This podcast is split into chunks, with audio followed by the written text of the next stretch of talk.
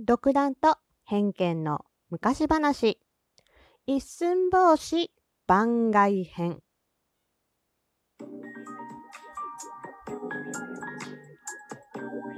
どうも、ひよりです。いかがお過ごしですか？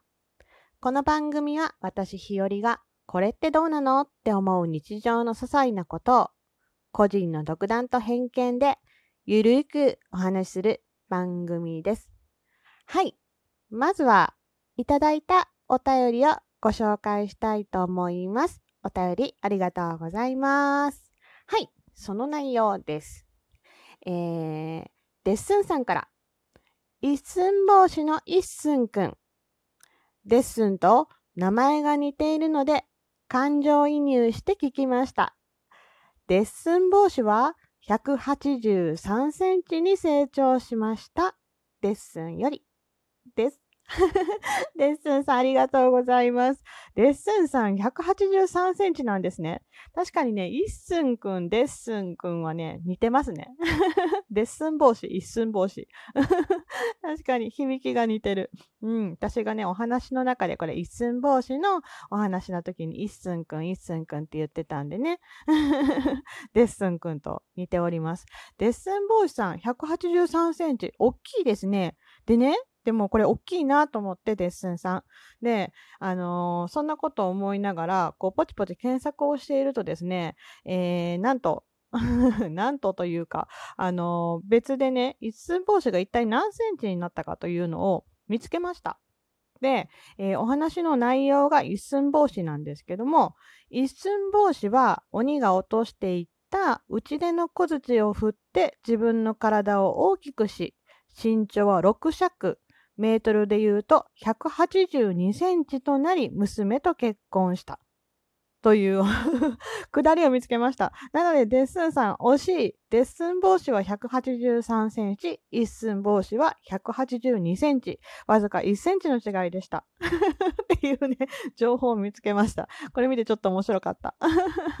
デッスンさん、惜しいってなりましたね。デッスンさんの方が、んと、デッスン法師の方が1センチ背が高かったというお話です。はい。で、一寸法師ってね、こう、それにちなんでいろいろちょっと調べてると、実は歌があるんですね。あの、浦島太郎とかの歌は知ってるんですけど、一寸法師の歌って知ってますか？ちょっとね、あのー ジャスラックさん加減でちょっと歌は歌わないんですけども、そして知らないしっていうことなんだけど、一寸法師の歌詞を見てみようかなと思います。で、えっ、と、その中で私の知らなかったところがあって、ところっていうか内容としてね、あ、そうなんだと思うことがあったわけなんです。はい。そんな一寸法師の歌詞、歌ですね。はい。えー始まり始まりなのですが、はい。指に足りない一寸法師。やっぱり指、あ、やっぱり指よりちっちゃかったんだ。指に足りない一寸法師、小さな体に大きな望み。お椀の船に箸の貝、漕ぐやつですね。えー京へはるばる登りゆく。っていうくだりなんですけど、京都に登っていくんですよね。っていうことは、京都を上だとすると、これはなんか大阪の方からの話なのかなって、関西の話なんですよね、そもそもね。ここのくだりはその物語の中で場所のところが特に出てなかったので、歌の歌詞を見て、あ、関西、そうか、都に行くとかっていうのは、その関西のが都と、おあの、京都が都とされてた時のお話だったんだなというのを思いました。そして、その歌詞の続きです。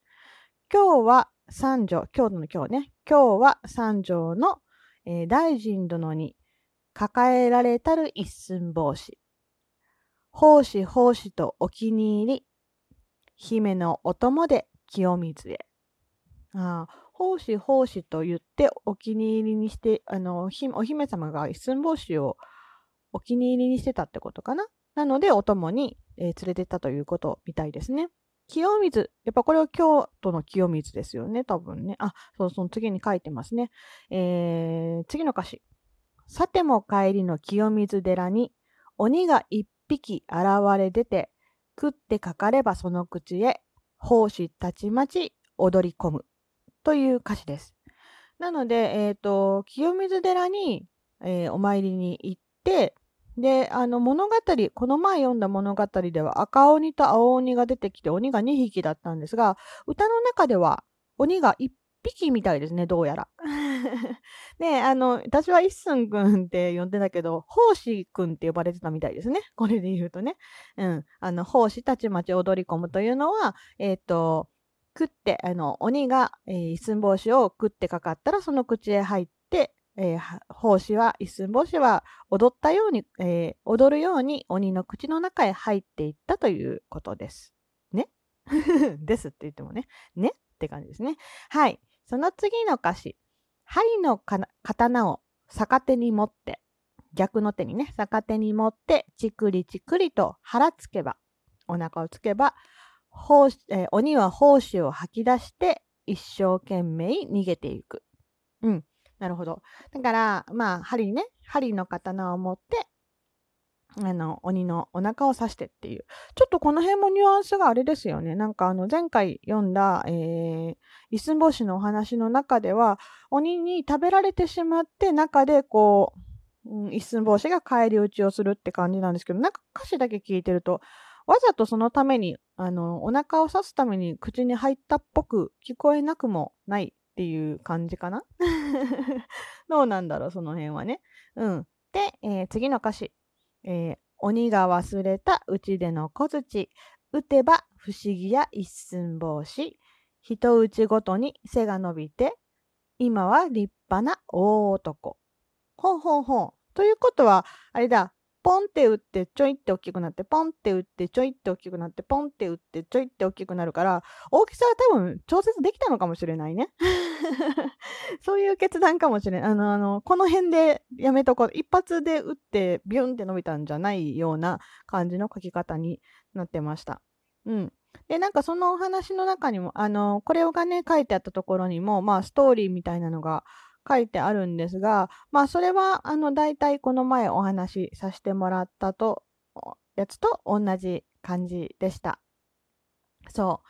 一寸法師はね、え、ー、と、ま、ま、もともとは一寸で生まれて、えー、一寸が3.03センチ。そして大人になったら182センチ。6尺っていう、あ、だから多分あれね、あの、1尺2尺とかで数えてるので、6尺っていうのを訳すと、メートルに直すと182センチっていうことなので、えー、デッスン帽子のように183センチの場合は6尺何寸みたいなまたややこしくなっちゃうね。なので、まあでも、もしかしたら同じぐらい。あれ？デッスンさんはもしかして一寸法師の生まれ変わりのデッスン法師さんですか？ということですかね。はい。そう、昔話ってね、なんか知らない、こう、私も今、今回知ったことは、あの、ね、あのー、デッスン法師ならぬ一寸法師さんの身長の高さ、大きくなった時の身長高さ。でも、立派な大男っていう歌詞があるので、当時にしたらかなり大きかったでしょうね。うん。デッスンさんも、あの現代現代の中でも183センチっていうのはかなり男性として大きい方なんじゃないかなと思います。あの日和、私自身がね、そんな背が大きくないので、あの誰を見ても大体みんな大きいんですけど、私よりは。そう。なんですが、えー、デスンさんも大きいし、デスン帽子も大きいし、イスン帽子も結構大きいということです。そう、昔話ってね、あの、いろんなこう説があって、そう、今回私が知ったみ、知ったのが、その実は関西のお話で、まあ、そうか、都って、いつの時代に、のお話で都って言ってるかによって、都の場所も変わってくるし、そういう意味で言うと、単あの純粋に京都が都だった時代のお話だったのかなというところで、京都まで川がつながってるというと、何川なのかなちょっと私今地理でパッと思いつかないですが、えー、関西地方から多分なんかの諸説でね大阪から出かけたっていう話もさっきちらっと見つけたので、うん、もしかしたら道頓堀あたりをですね お椀とお箸でこぎながら登っていった一寸法師だったかもしれません。はい。諸説ありますもんね。また、あの、なんか面白い一寸法師のネタありましたら、あの、教えてください。私もちょっと探してみたいと思います。そう、あのー、独断と偏見の昔話ね、もうちょっとやろうかなと思ってます。うん、これを始めたきっかけでね、えー、海外に住んでいる私の友人が、あの、日本語勉強中っていう子がいてね、で、その子が、え、ー、と、まあ、ラジオトークではないんですが、ポッドキャストで聞いてくれてるっていうお話があったので、ちょっと日本の話をしてみたいなと思って始めてみました。